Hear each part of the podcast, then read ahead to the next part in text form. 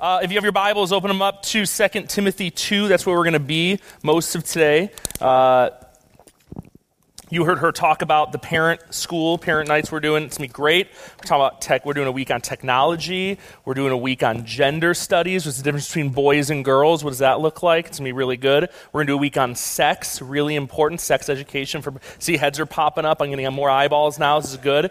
Uh, we we got to learn this stuff. It's going to be great. And then we're doing a yearbook week, which is about creating memories and milestones that will last generations in your family. How do you create those things? And all the way from kids, if you have little kids, little babies, all the way up to high school kids. It's never too late to, to get in front of some of this stuff and invite your friends, invite your neighbors. Obviously, we're kind of looking at it from a Christian worldview, but it's not going to be just scripture, scripture, scripture. It's not, they're not going to feel like they're going to church. They're going to feel like they're going to something to help them be a better parent because every parent wants to be a better parent. And these nights are going to help us do it. Six, six o'clock's dinner, 6.30 gets started. It'll go for a while. There's childcare. Whole thing's great. If you have uh, high school age kids, just let them free into the city. I'm sure they'll be just fine. Um, just tell them him somebody, tell them to come back.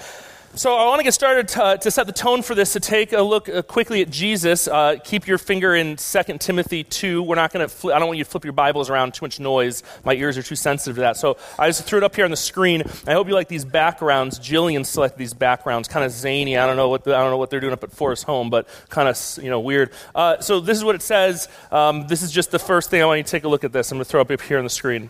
Um, this is from... Uh, this is from the Bible. Is it on the screen? Can you see? There you go. Uh, it's from Luke chapter 10, okay? This is the most important commandment. Religious leader, relig- religious teacher of the law. This is someone that's gone to school. They've climbed this, the, the hierarchy in their profession. Like they're now in charge. And their goal is to trick Jesus, to kind of catch him into something, um, to make him look like, you know, the, the bad guy. So they're questioning him and they're saying, well, you know, Jesus, you know, how do you, you know, how do you inherit eternal life? Like that's an important question. How do you inherit eternal life? And Jesus comes back at them with a, you know, obviously a great answer. You know, what does the law of Moses say? Now, these guys are experts in the law of Moses. They know exactly what the law of Moses says, which is to love the Lord your God with all your heart, soul, mind, and strength, um, and to love your neighbor as yourself. Now, the religious leader knew that this was the moment that he was going to get Jesus because we're going to really look at what the definition of neighbor was. This is how we're going to get Jesus. Because back then, they have these, this social hierarchy that isn't just based on like where you live. Like a lot of it is like really economic and the, these jobs that you have. So the people who have like these lower jobs, like they're kind of stuck in like this cycle. Um, and those who have elevated to these higher places, they wouldn't socialize or consider that person their neighbor. And this is how they're going to get Jesus. Because now they're going to get Jesus on the record saying, that your neighbor really is defined by these social systems. And all the people who are poor, who are following Jesus, are all going to be offended, and we're going to get Jesus. Because there's no way he could say that we're just all supposed to interact with one another. That's totally insane, right? Um, and then this is what Jesus said. Uh, Jesus said, right, uh, love the Lord your God with all your, uh, love your neighbor as yourself. He says, right, go and do likewise, and you will live. And the guy was really upset, and that's what led Jesus into the whole teaching of the Good Samaritan. Like the whole idea of the Good Samaritan was the idea that the person who, even though they were against each other, they were there for each other. And they used the Good Samaritan and the Jew, and they absolutely hated each other. These two groups of people hated each other. And that was the example he used to turn the tide of the conversation. Now, here's the thing. When people listened, and they were using examples that they would understand in their day, right? Like they were using things that they would kind of get. They knew that the Samaritans and the Jews were against each other. So everyone understood that story. Because Jesus was doing something really important. Taking from what we knew was happening um, in culture today using that cultural moment to share a story, to share a lesson, a teaching, that then we could walk away from that teaching, understanding a little bit more of God's heart and the, the kingdom mindset, the, the mindset that God had for us and for the world. Okay, that's, that's the whole idea. So Jesus regularly would talk to and reference these things that were culturally relevant to help us understand something that was of the utmost biblical, spiritual, kingdom minded importance. Now, a lot of people really didn't like this. Because a lot of people have this mindset. Some of you, if you're taking notes, this is the mindset most people had. Keep things the same, keep the norm, and change absolutely nothing. That was the mindset most people had. Well, let's just go with things the way they've been going. Let's not make any changes. Let's not, you know, do anything weird. Let's just keep, you know, don't rock the boat. Keep things steady. Nobody freak out. No one touch anything, and we'll be just fine. And that was the idea back then. Now, Jesus had a very different idea. This was Jesus' idea. Abandon the norm Abandon everything that you thought you knew. Just, just forget about all that stuff and change everything. Everything that you thought was like, oh no, this is kind of agreed upon. No, no, change everything. When me and my wife were dating, I don't know if I've ever shared this story, me and my wife were dating. I went over to her house. We, there, was a, there was a kind of a pool party. It wasn't kind of like a pool party. It actually was a pool party. And uh, after we got done, um, I had to go back to church. We had a night service. We had to go back to church. And so I showered at her house. She wasn't there when I was showering. I was doing that alone. And she was part of the pool party. I want to make that very, very clear just so, so Rod doesn't get emails later like, who is this guy?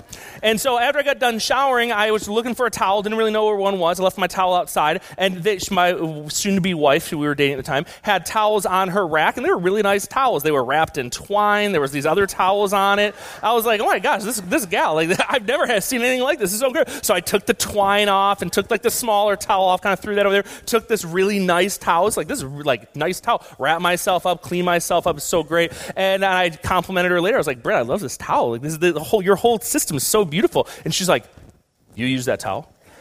And I'm like, yeah. I'm like, the, the towels are baby. She's like, no, no, that's decorative. And I'm like, what are you, wait, what are you talking? That was my first experience. My mom didn't do decorative. We were from New York. We did towels. Okay, there was towels and there were rags. Okay, there were towels and there were rags. And if you're towel, you get demoted to being a rag and, and the rag goes in the garbage. So like that was me. I was like, wait, wait, no. And, and we now at our house obviously have decorative towels everywhere. You don't touch any of them. I'm teaching the boys this. All right. So Jesus, the first thing he would have done was use the decorative towel. He is all about changing the norm. Everything that's like, no, this is agreed upon. We don't do this. He's like, no, no, let's forget about this. If you don't believe me, hop in your Bible later, open up to the book of Matthew, read Matthew 5, 6, and 7, the Sermon on the Mount.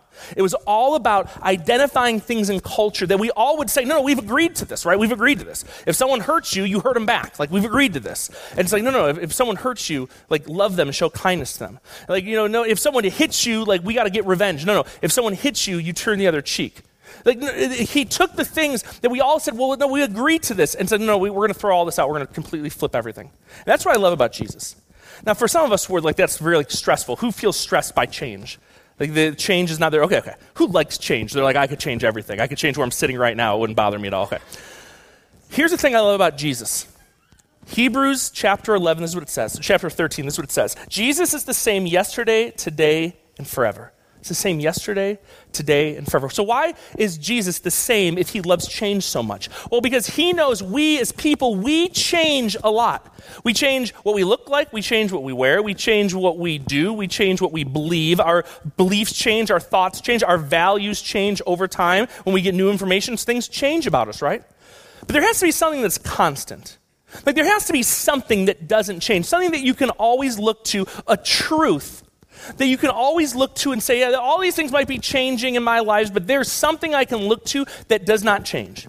That even when things are chaotic in my life, maybe I got laid off, you know, things are chaotic in my life, me and my spouse are fighting a ton, things are chaotic in my life, like something's happening with my kids and I just don't know, and something has happened that's broken relationship, I don't know if it's ever going to be repaired. Like, whatever the deal is, that there's something that we can look to that's true, that we can always count on. That's Jesus. So let's talk about truth for a second. When Jesus came, one of his big like goals, I think he accomplished that goal, was to bring the idea of an absolute truth into the world. That where everyone would look around and say, well, you know, yeah, that's kind of true, or I kind of like aspects of that truth, or man, that's a portion of that I kind of like. That Jesus would come in and say, no, no, I'm going to bring what 100% truth looks like, something that you can count on, believe in, put your life in and that is not changing, that doesn't edit over time, that doesn't change with culture, something that is consistently true, and I am that person. Salvation is that thing. And he brought that to us, brought that into the world. Now, here's the thing we live in a culture, like the culture now, where the truth, it's like, eh, what's truth? Well, everyone just says, well, truth is whatever my truth is. Like, I'm just going to claim my truth. And whatever that truth is, is what it is, and you got to deal with that. Now, you might be thinking, oh my gosh, it sounds like he's talking a little, little political. It's because I am okay? Because religion is downstream from politics. Like, you know, things that we believe, these systems we put together in the religious system, it, we see that in the political system. Now, here's the problem that when we say, oh, well, you know, if we can all have, kind of have our own truth, then that really means that there is no absolute truth. But that's false, because there's an absolute truth. So, how, how do you deal with that, right? I mean, how do you deal with that? You know, my kid, believes that his stuff is his stuff. Total lie. His stuff is not his stuff. His stuff is shared among the, the people in the house, which is me if I ever want to use his stuff, which I can if I want to. But a lot of that stuff, you know, I've aged out a lot of that stuff. Uh, it, but he's getting into Avengers, so now we have more Avengers action figures, and I kind of feel like, you know, my love of action figures is coming back. But his brother, especially, he has to share with his brother, right? Now, here's the thing if you believe something completely true, you have to defend what you believe, right? I mean that's right. I mean, if you believe it, you have to defend it, you have to speak up for it. So my kid, you know, he has this toy, and he believes it's his toy. And so his brother Beckett was playing with it. And he's, he, you know, Beckett has autism, so he, he doesn't totally get all this stuff. Um, and so he's playing with this toy. And my son Cannon comes to me. He's like, "Brother's playing with my truck," and I'm like, "Well, you know, you got to share the truck. Like, it just is what it is. Go get a different toy." And Beckett Cannon says, "This is not okay." And I'm like, "Well, it's life. So I got to get back to watching ESPN." So. So he leaves the room, I assume, to get another toy. But what he does is he goes in the other room to get his Mickey Mouse bat, and he comes back in going for his brother, and he starts, and I literally grab him as he's about to come down on his brother. Now, that is someone who believes that there's a truth worth defending. that it's his truck, and he's going to do whatever he has to to protect it. here's the thing here's the thing that I think is true, okay? There's this letter that Paul wrote to Timothy that is an explosive letter, an explosive truth that Paul says is worth defending. Now, this explosive truth, I'll, I'll be completely honest with you. If, if you lived back then, you would not want to have publicized probably that you have received this letter. This is, this is an explosive letter. This is a letter that you would have not posted on social media today. You would have gotten a lot of hate for that. This is a letter that you would probably keep to yourself at your office. You would not have hung this on your door. You would not want people knowing that you believe this. Because this, especially right now, is a toxic idea. Now, why do I say that? Because I believe Jesus looks at the things of culture, the things that are relevant, and says, I got this truth that applies. You know what I love about the Avengers Endgame, which I love the Avengers Endgame, by the way? I was watching it backstage. That's how much I love it. I unplug the church, the feed that happens in here, I plug in Endgame, and I'm watching it. This is what I love about it. They're about to do, anyone not see Endgame yet? Spoiler alert.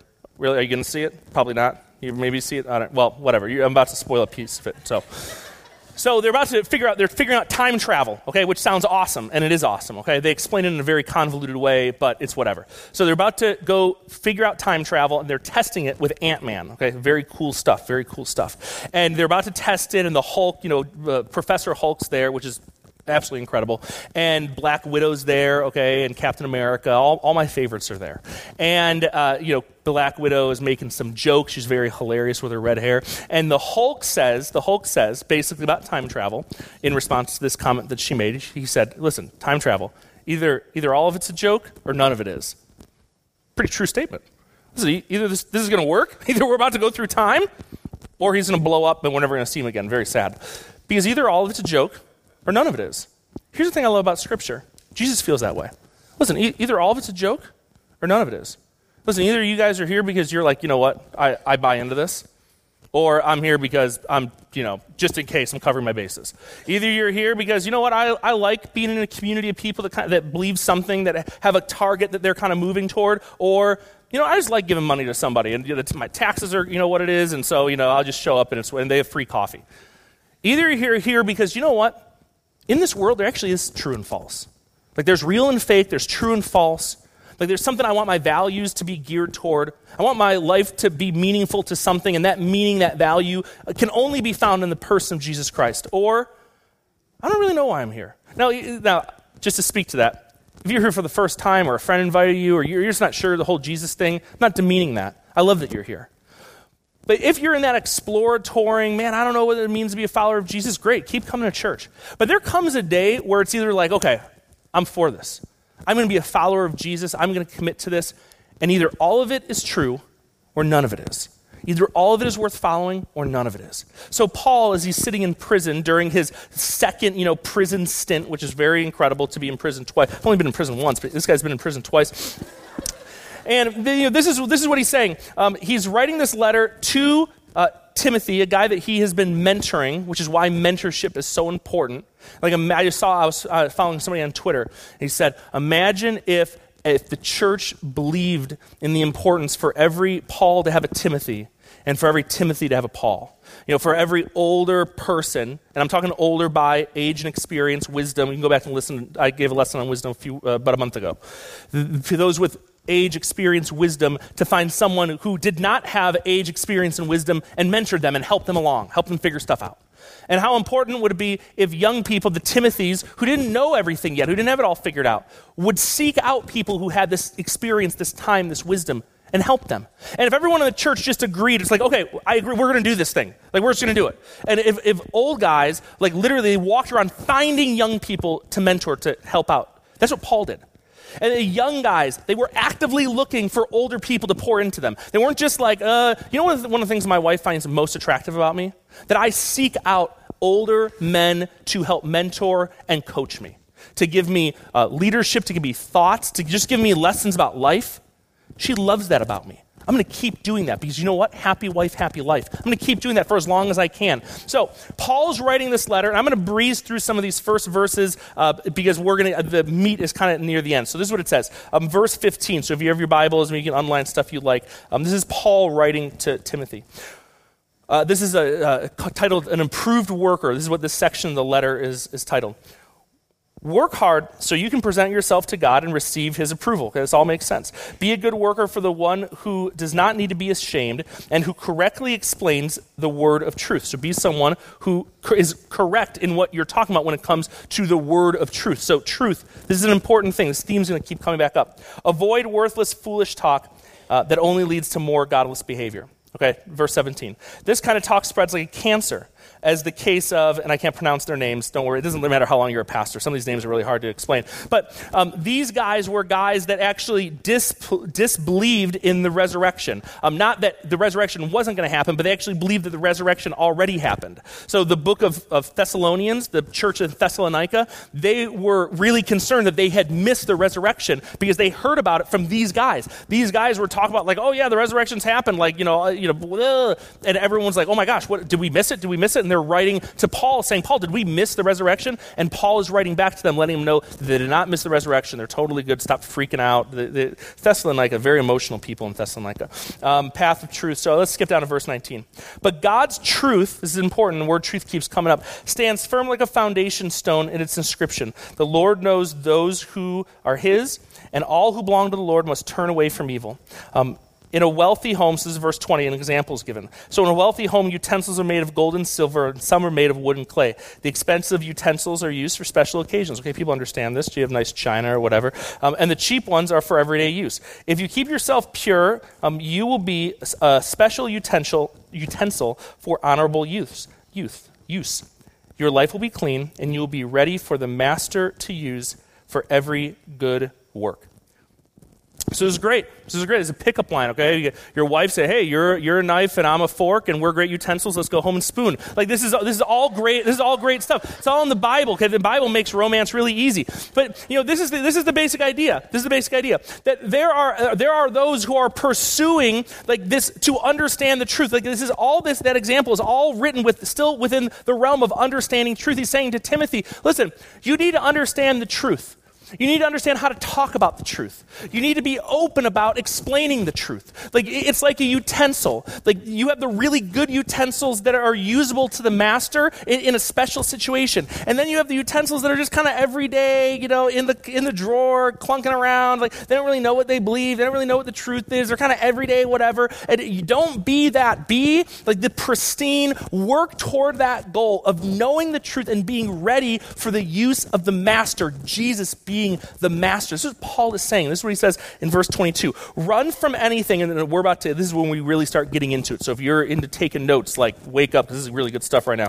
Run from everything that stimulates youthful lusts. Instead, pursue righteous living, faithfulness, love, and peace. Enjoy the companionship of those. Um, those who call on the Lord with pure hearts. Let's talk about this for a second. Leave this verse up. Let's talk about this for a second because I want to touch on what it, what it means when it talks about youthful lusts. Okay, I, I, I, oh man, when I saw that, I was like, man, what does that mean? I want to talk about that because it just sounds like cool.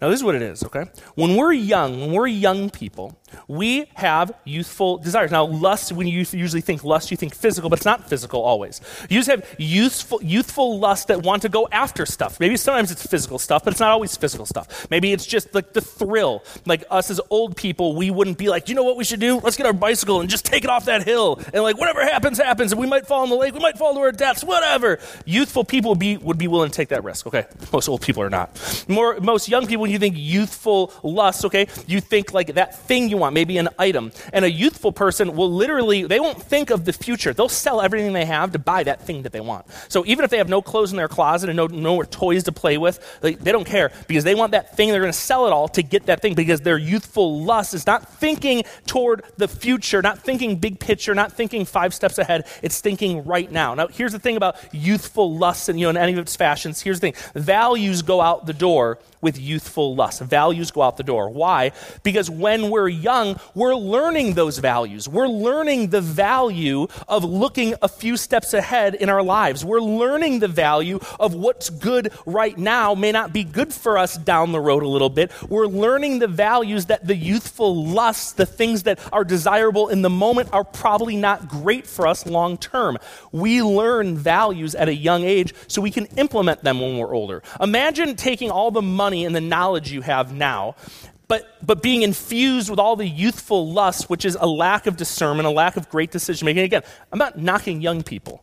I'm saying that young people during this young age are learning the values that they'll lean on when they're older. Paul knew this. That's why he was instructing Timothy. Timothy was a young guy. He was saying to Timothy, listen, Timothy, Make sure you flee those youthful lusts. I know you're a younger guy, like you, you have a pretty good memory of those, those you know, young passions that you had, not just for people, but for things. Flee those so you can stay focused. You know, if we had all the money and the access to things we had as old people, but still with the youthful lust, we'd make a lot of really bad decisions because those decisions would be void of values, the values that we developed over time. Now, here's the deal. Here's the deal. When we look at the word companionship, so let's go back to that verse real quick. Uh, can you all see it? Uh, there we go. Companionship, okay? Companionship's a really important thing when it comes to Scripture, when it comes to our relationship. Not just our personal relationships. We understand companionship in like the personal relationship, romantic. So for any married people, I'm married, and you know those first couple years, first couple years were, were, were romantic right? I mean, it was, it was the honeymoon stage. And then as the, you know, your marriage goes, okay, so this is what studies show us, that as marriage goes, that the, the romantic, that fiery romance actually starts to decline, and the companionship love, the companionship romance, like that is what takes off. You know, there's a study done, uh, there's a guy named uh, Jonathan Haidt, he wrote a, a happiness hypothesis, a great, great book, The Level of Passionate Love versus Companionate Love. Now, that's in the context of relationships, right? But we understand that honeymoon stage mentality. And that whole thing happens in the church, too. You know, that's why when you first become a Christian, you're like, oh my gosh, this is so awesome. I'm, I'm going to sing worship songs. I'm going to burn all my, you know, non-Christian music. You know, I'm going to wear Christian t-shirts. I'm burn all my other non-Christian t-shirts. I'm going to, you know, read the Bible. I'm going to get paper cuts. and Be like, look how many paper cuts I have. Look how spiritual I am. And it's like, I just love the Bible. And it, that's just what we do. But then that kind of starts to decline. And it's like, you know what? I, you know, I'm, I'm going to go to church and I believe the truth and I'm going to share my faith with people and you start to kind of settle in to this companionate um, relationship with Jesus. It isn't the, oh my gosh, this is the first, because it should be like that. I mean, those first couple moments, those first couple weeks, months of experiencing God's grace should be an overwhelming thing, and then you settle in. You know, if you join a life group, you know, you join a life group and it's like, oh my gosh, this our life group is so cool. You're all, t- you know, a rooted group, you're all taking photos and stuff. And like, oh my gosh, we're so great. But then, you know, after time, you know, that excitement, that selfie moment, it kind of depletes. But you, you settle into this companionship relationship with your group that you can really count on each other. Like that honeymoon stage is over and we're mo- moving toward like this thing that, that's companionship. We can count on this. That Paul is saying, surround yourselves with companionate people that you can be together with. That this is an important thing And he goes on um, to say this. 2 Timothy. Now, this is where we really get good, okay? 2 Timothy, uh, verse 23. Again, I say, don't get involved in foolish, ignorant arguments that only start fights. A servant, this is an important word, of the Lord must not quarrel, but must be kind to everyone, be able to teach, be patient with every difficult person. A lot of difficult people out there. A lot of difficult people. And being a servant is a really difficult thing. You know, the, the Bible uses the word doulos. Uh, it's a word for slave, um, for, you know, servant, you know, the, the, the, lowest of them. That's how Paul talks about himself. He uses the word doulos in the New Testament often to refer to himself as a slave to the master, the master Jesus. Um, that we should have that mentality. We should have the mentality of, no, no, we're, we're not here to be right. We're actually here to serve. And we're not going to get into this quarrelsome stuff with people that we disagree with because even though it may feel good in the moment, moment. That's not how a slave would. Could you imagine a slave going to the master and say, no, no, you're wrong. You're wrong. You shouldn't believe that. You shouldn't like that. You shouldn't do that. Like, they would be killed. I mean, the, the, a, a, master would never deal with that from a slave. And the, the, that's what Paul's saying, that he's telling Timothy that we should take the posture of a slave when it comes to how we deal with difficult people. You know, I don't know the last person you dealt with who was a difficult person. I was reading a commentary that said that this passage of Scripture is great for, was it say, uh, it's, uh, it's also great for pastors um, to help handle troublesome people in the church. It literally said this in a commentary. I'm not making that up. Because, and, and so don't laugh at that because it's a true thing. Like, the, that as we, as pastors, as leaders, try and deal with, you know, uh, quarrelsome people, difficult people, how do we do that? How do we do that in a way that we continue to take the posture of a slave to serve?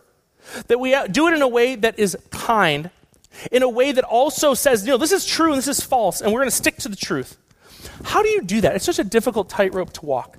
You know, the, there was a study done by Barna and it described people who were engaged Christians. This is what it said. Engaged Christians identify themselves, um, have attachment to the church within the past six months, and strongly agree with each of the following statements. Okay, these are the statements. The Bible is inspired word of God and can, uh, contains truth about the world. I have made a personal commitment to Jesus Christ uh, it is still important to my life today.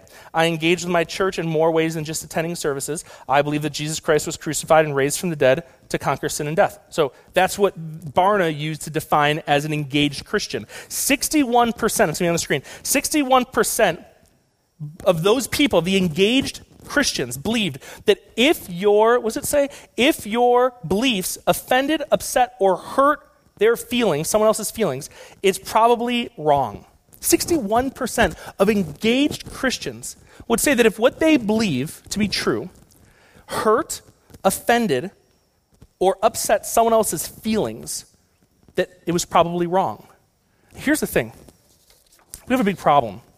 And here's the problem there's, there's a misunderstanding of what truth is, there's a misunderstanding of how to hold and stick to truth when times get difficult, and how to share that with someone who disagrees. Now, this is what it says in Romans.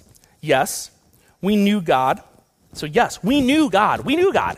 It's the first line of verse 21. Yes, they knew God, but they wouldn't worship him as God or even give, uh, give him thanks. And they began to think up foolish ideas of what God was like. As a result, their minds became dark and confused, claiming to be wise they instead became utter fools. So they knew God, they knew stuff of God. That's like saying, You know Justin, you spend time around me, you know me. But then when you describe me, you start to make up these crazy stories. Oh man, Justin, he was so cool, but that tail of his was just, it was always flapping, touching people. It was weird. People be like, wait, what are you talking about? Like, oh yeah, his tail, it was nuts like, oh yeah, I know Justin. He was so great, but man, all those, all those, and you know, he has these tattoos and stuff, and you know, and you'd be like, oh man, but all those tattoos, you know, you know, of the naked girls, like, I just couldn't believe that he looked like that. And it's like, wait, what are you talking about? I don't have any. Like, no, no, yeah, that was, that was, that's who Justin was. It, it's a, yeah, I knew God, I knew God, but you know what? God, God's kind of like uh, this universalist God, where it doesn't really matter what you believe. Everyone gets to heaven. God doesn't want to send people to hell. Hell is it's so hot down there, no sunscreen. Uh, he wants to bring everyone to heaven. It's everything's so great in heaven. Why wouldn't he want to bring all of us? Or you know what? we, we, listen, we, we knew God. We, we know God. We know God. But, you know, honestly, God came and kind of set everything in motion. This is deism. Set everything in motion, and then God left. He had, he had other things to do. There's a big galaxy out there. It's like Captain Marvel having a, a lot, of, lot of Marvel references today. Having to run around all the planets to kind of make sure everything's cool. God, he's just too busy. He, he kind of came, but then he left. That's, that's deism. We knew God, but he's just too busy now. We knew God. We knew God. Um, but you know what? There's just, there's more to know, actually. There's more to know. Like there's actually this greater truth that you need to know. That's Gnosticism. So the, there's this greater truth, this deeper truth, that we have to gain enlightenment to this deeper truth to really understand God, to really have hope for the afterlife. That's Gnosticism. That's not true. And Paul was talking directly against people who said, Yeah, we, we, we know God, but they don't really know God because they don't know the things of God. They're confused, and then they confuse others. See, that's actually one of the, one of the worst parts. That they know, they choose not to believe. So they know, but they choose not to do it. If you hop in a car and you drive fast without a seatbelt and get in a car accident head on, you're going to go through the windshield. They know that, but they choose not to believe that. They'll hop in the car and drive as fast as they want with no seatbelt. Like they, they know it, but they choose not to believe it. Like they, they've had chicken sandwiches. They know Chick fil A is better in every way. But they go to Popeyes and listen, they know the truth. But they go to Popeyes and they're like, well, maybe there's a better chicken sandwich. We don't know. They know, but they choose not to believe or tell others. They actually choose to make up stories. And that, we know what that leads to? It leads to them claiming to be wise. We know people like this who claim to know stuff, but instead they're utter fools. We know people like this. And you know what we usually do with people like this? We just discount them and shut them down and shut them out. Don't have time for that. Listen, I'm 34. I got a lot on my plate. I don't have, I don't have a ton of time for dumb people. I just, I just don't, right? I, I, just, I just don't. So if you're going to come to me and you're going to be like, hey, listen, I know you believe in Jesus, but listen, but don't you believe that the Bible sh- should change with culture? Don't you think, don't you think we have a, like a more progressive view of what the, what the scriptures really mean now in light of current culture? And I'm like, no, no, no, listen. Culture changes. I don't care what cultures. If, if tomorrow culture decides that oh, guys only wear pink, listen, I don't care about that. I'm not buying into that, okay? I like my jeans. I like my, like, you know, very monotone colors. I'm not buying into that. It doesn't matter what culture says. The Bible says, because this is truth, that Jesus didn't come to give a perspective, he came to give the truth. So when people come and they're like, oh, well, I just don't know about that, haven't you ever considered this? Now, here's where, where I have gone wrong, where I have used scripture to then turn myself to become right. Because most people would probably say, say yeah, I, I don't have time for that either. I don't have time for that. That, that. It sounds stressful. It sounds like a lot of work. It sounds like, actually, it sounds annoying, especially if they, they're just so committed to what they believe and what they believe is wrong. I just feel like I'm just going to, it just it kills me. And I can never really change their mind. And that's the worst part of it all. You ever been in a, an argument with someone and it's like, it's just so obvious you're not going to change their mind. You could, you could literally bring Jesus out, be like, oh no, listen, I got the guy. He's going to show you his hands. He's right. He's going to explain to you what I've been saying. So just, just listen up. It's like you could do that, and it's like, no, no, I don't believe, I don't believe that. I don't believe that. I don't, no, no, I don't believe it. And it's like, what? so there's nothing that I could do to convince you, and it would drive me nuts, and it would shut me down until I look at Scripture. This is what Scripture says in 2 Timothy chapter 2 gently, it's the most important verse, gently instruct those who oppose the truth. Now, again, Paul's writing this while he's in prison. So he, Paul has experienced people who have not gently dealt with him as he's had a very different truth than they do. They, they have a truth. He has, he has the truth. And he was not gel, dealt with gently. This is in prison in Rome for the second time, which is no country club and he's instructing a young pastor. Like you, would think that you would say to a young person, hey, make sure you avoid the situations I've got into. You don't want to end up in jail too. Make different choices. No, that's not what Paul's saying because what Paul is talking about is the truth, which is bigger than sitting in prison. Paul knew that. So even though he was dealt with harshly, he's telling this young pastor, this is what you need to do. This is what you need to do. Gently instruct those who oppose the truth. Perhaps God not you, Timothy, not me, Paul, not Jim, not Pastor Rod, not Justin, definitely not Jillian. They, they, none of those people, only God, perhaps God will change those people's hearts and they will learn the truth. Then they will come to their senses and escape from the devil's trap. For they have been held captive by him to do whatever he wants. Here's the thing Satan hates truth, he loves lies. He, he, he totally gets stoked with lies. He thinks lies are the best thing ever.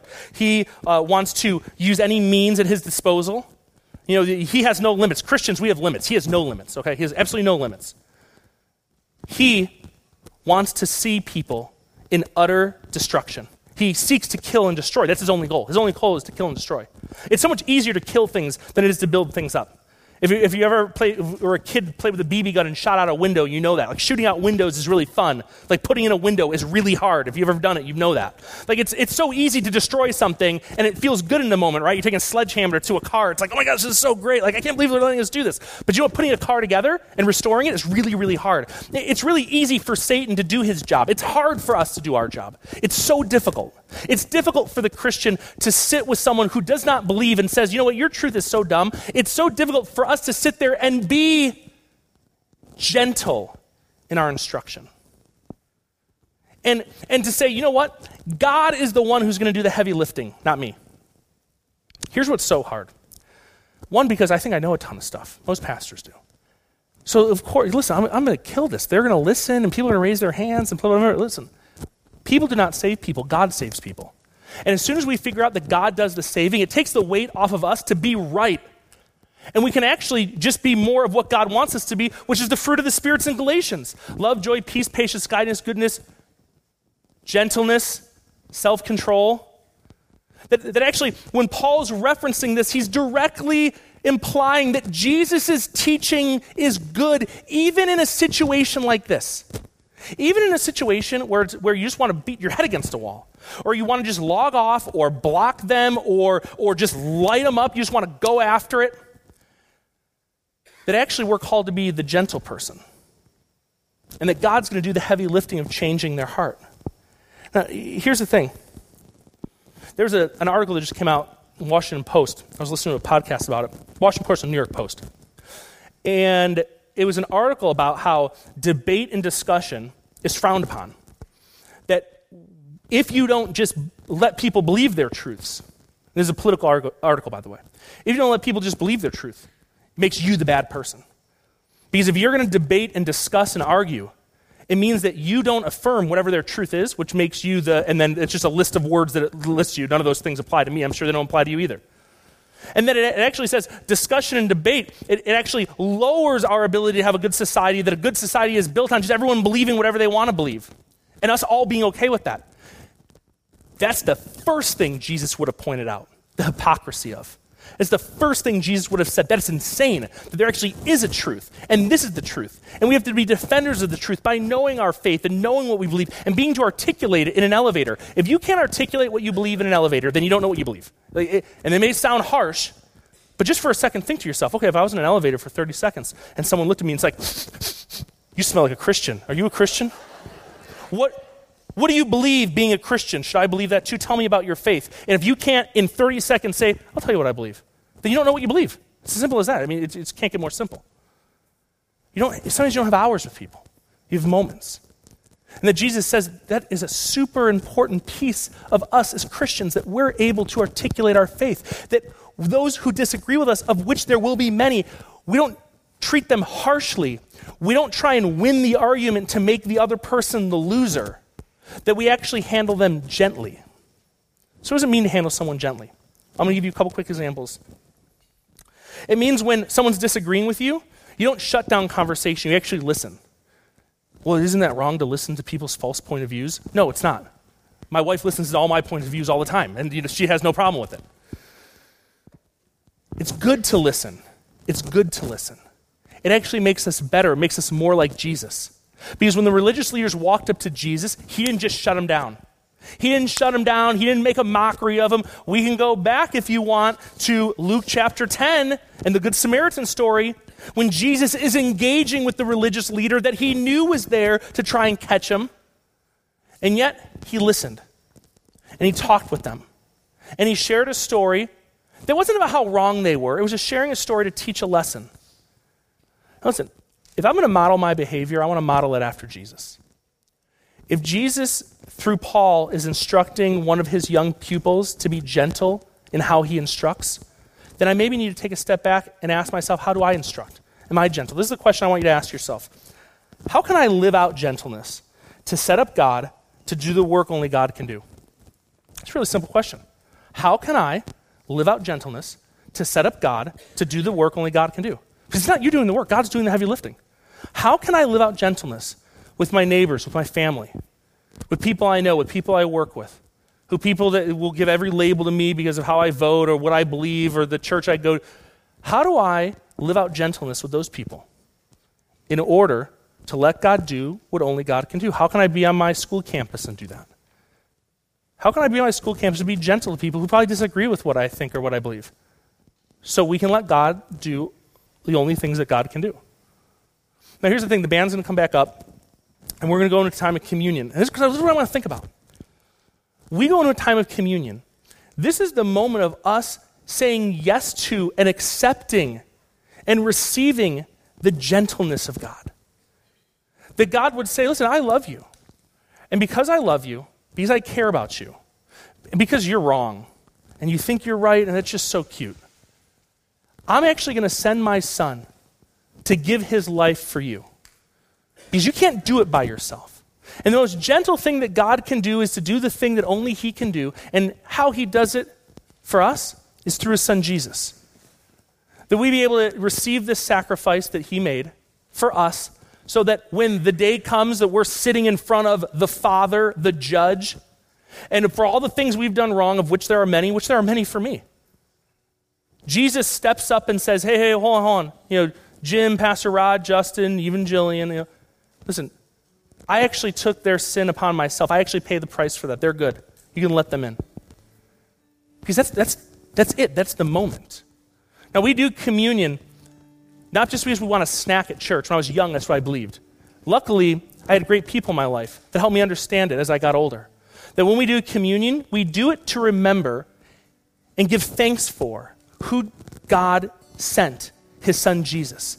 That while Jesus was sitting there at the table with the 12 before he was going to go to the cross and he knew that's where he was going, he sat with them and they were doing Passover and he passed the bread, took everyone to take a piece, and this is my body that's broken for you. Do this to remember me and he passed around the cup. This is my blood that was shed for you. Do this to remember me. Remember the gentleness.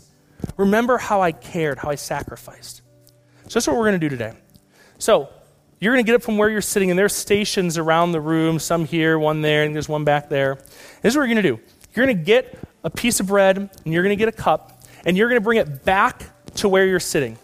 And then I want you to just take a moment, and we're going to leave that question up on the screen. How do I pursue gentleness to set up God to do the work only God can do. Just take a moment and think about that. And then take communion where, where you're sitting. The band's going to do a couple more songs, and then Pastor Rod's going to come up and bless us. So, just to be clear, God showed his gentleness to us through his son Jesus. We receive that, and we do communion to remember that. So get up from where you are, go grab a piece of bread, a cup, take it back to where you're sitting. Think about this question for a moment, and then take communion where you're sitting. And Pastor Rod will be up in a second to bless us. Father, thank you that you made a way where there was no other way than you came to our planet and you died for us, that we could be right with you. Thank you, no one has done what you have done, and that we could be the children, the sons and the daughters of the living God because of the sacrifice of Jesus. May that reality live in our hearts forever. In your name we pray. Amen. Hey, if you want to stand to your feet and uh, could you put your hands together and thank Justin for bringing the word to us this morning? Great job. It's so great. If you're here this morning and perhaps you have challenges in your life, you have pain in your life, and you need someone to pray with you, Daryl and his friends will be up front. Perhaps you have physical healing that you need, or mental or emotional, we would love to pray with you and feel no one should have to go through life alone. So they'll be up here, and please take advantage of that. So if you want to extend your hand and put yourself in a position to receive God's blessing, we just want to pray God's blessing over you. And Father, thank you. Thank you for your mercy that's new every morning. And Heavenly Father, I pray as you look out and see your children, they love you. Would you keep them? Would you cause your face to shine upon them? Would you give them your love and your power? Father, would you give them the gentleness to speak the truth in love? Would you be gracious to them? Would you turn your attention toward them and give them your hope and your strength? Give them your peace. And I pray that you would do this and more, and that you would bless them in the name of the Father and the Son and the Holy Spirit. Amen and amen. God bless you. See you next week. Have a great day.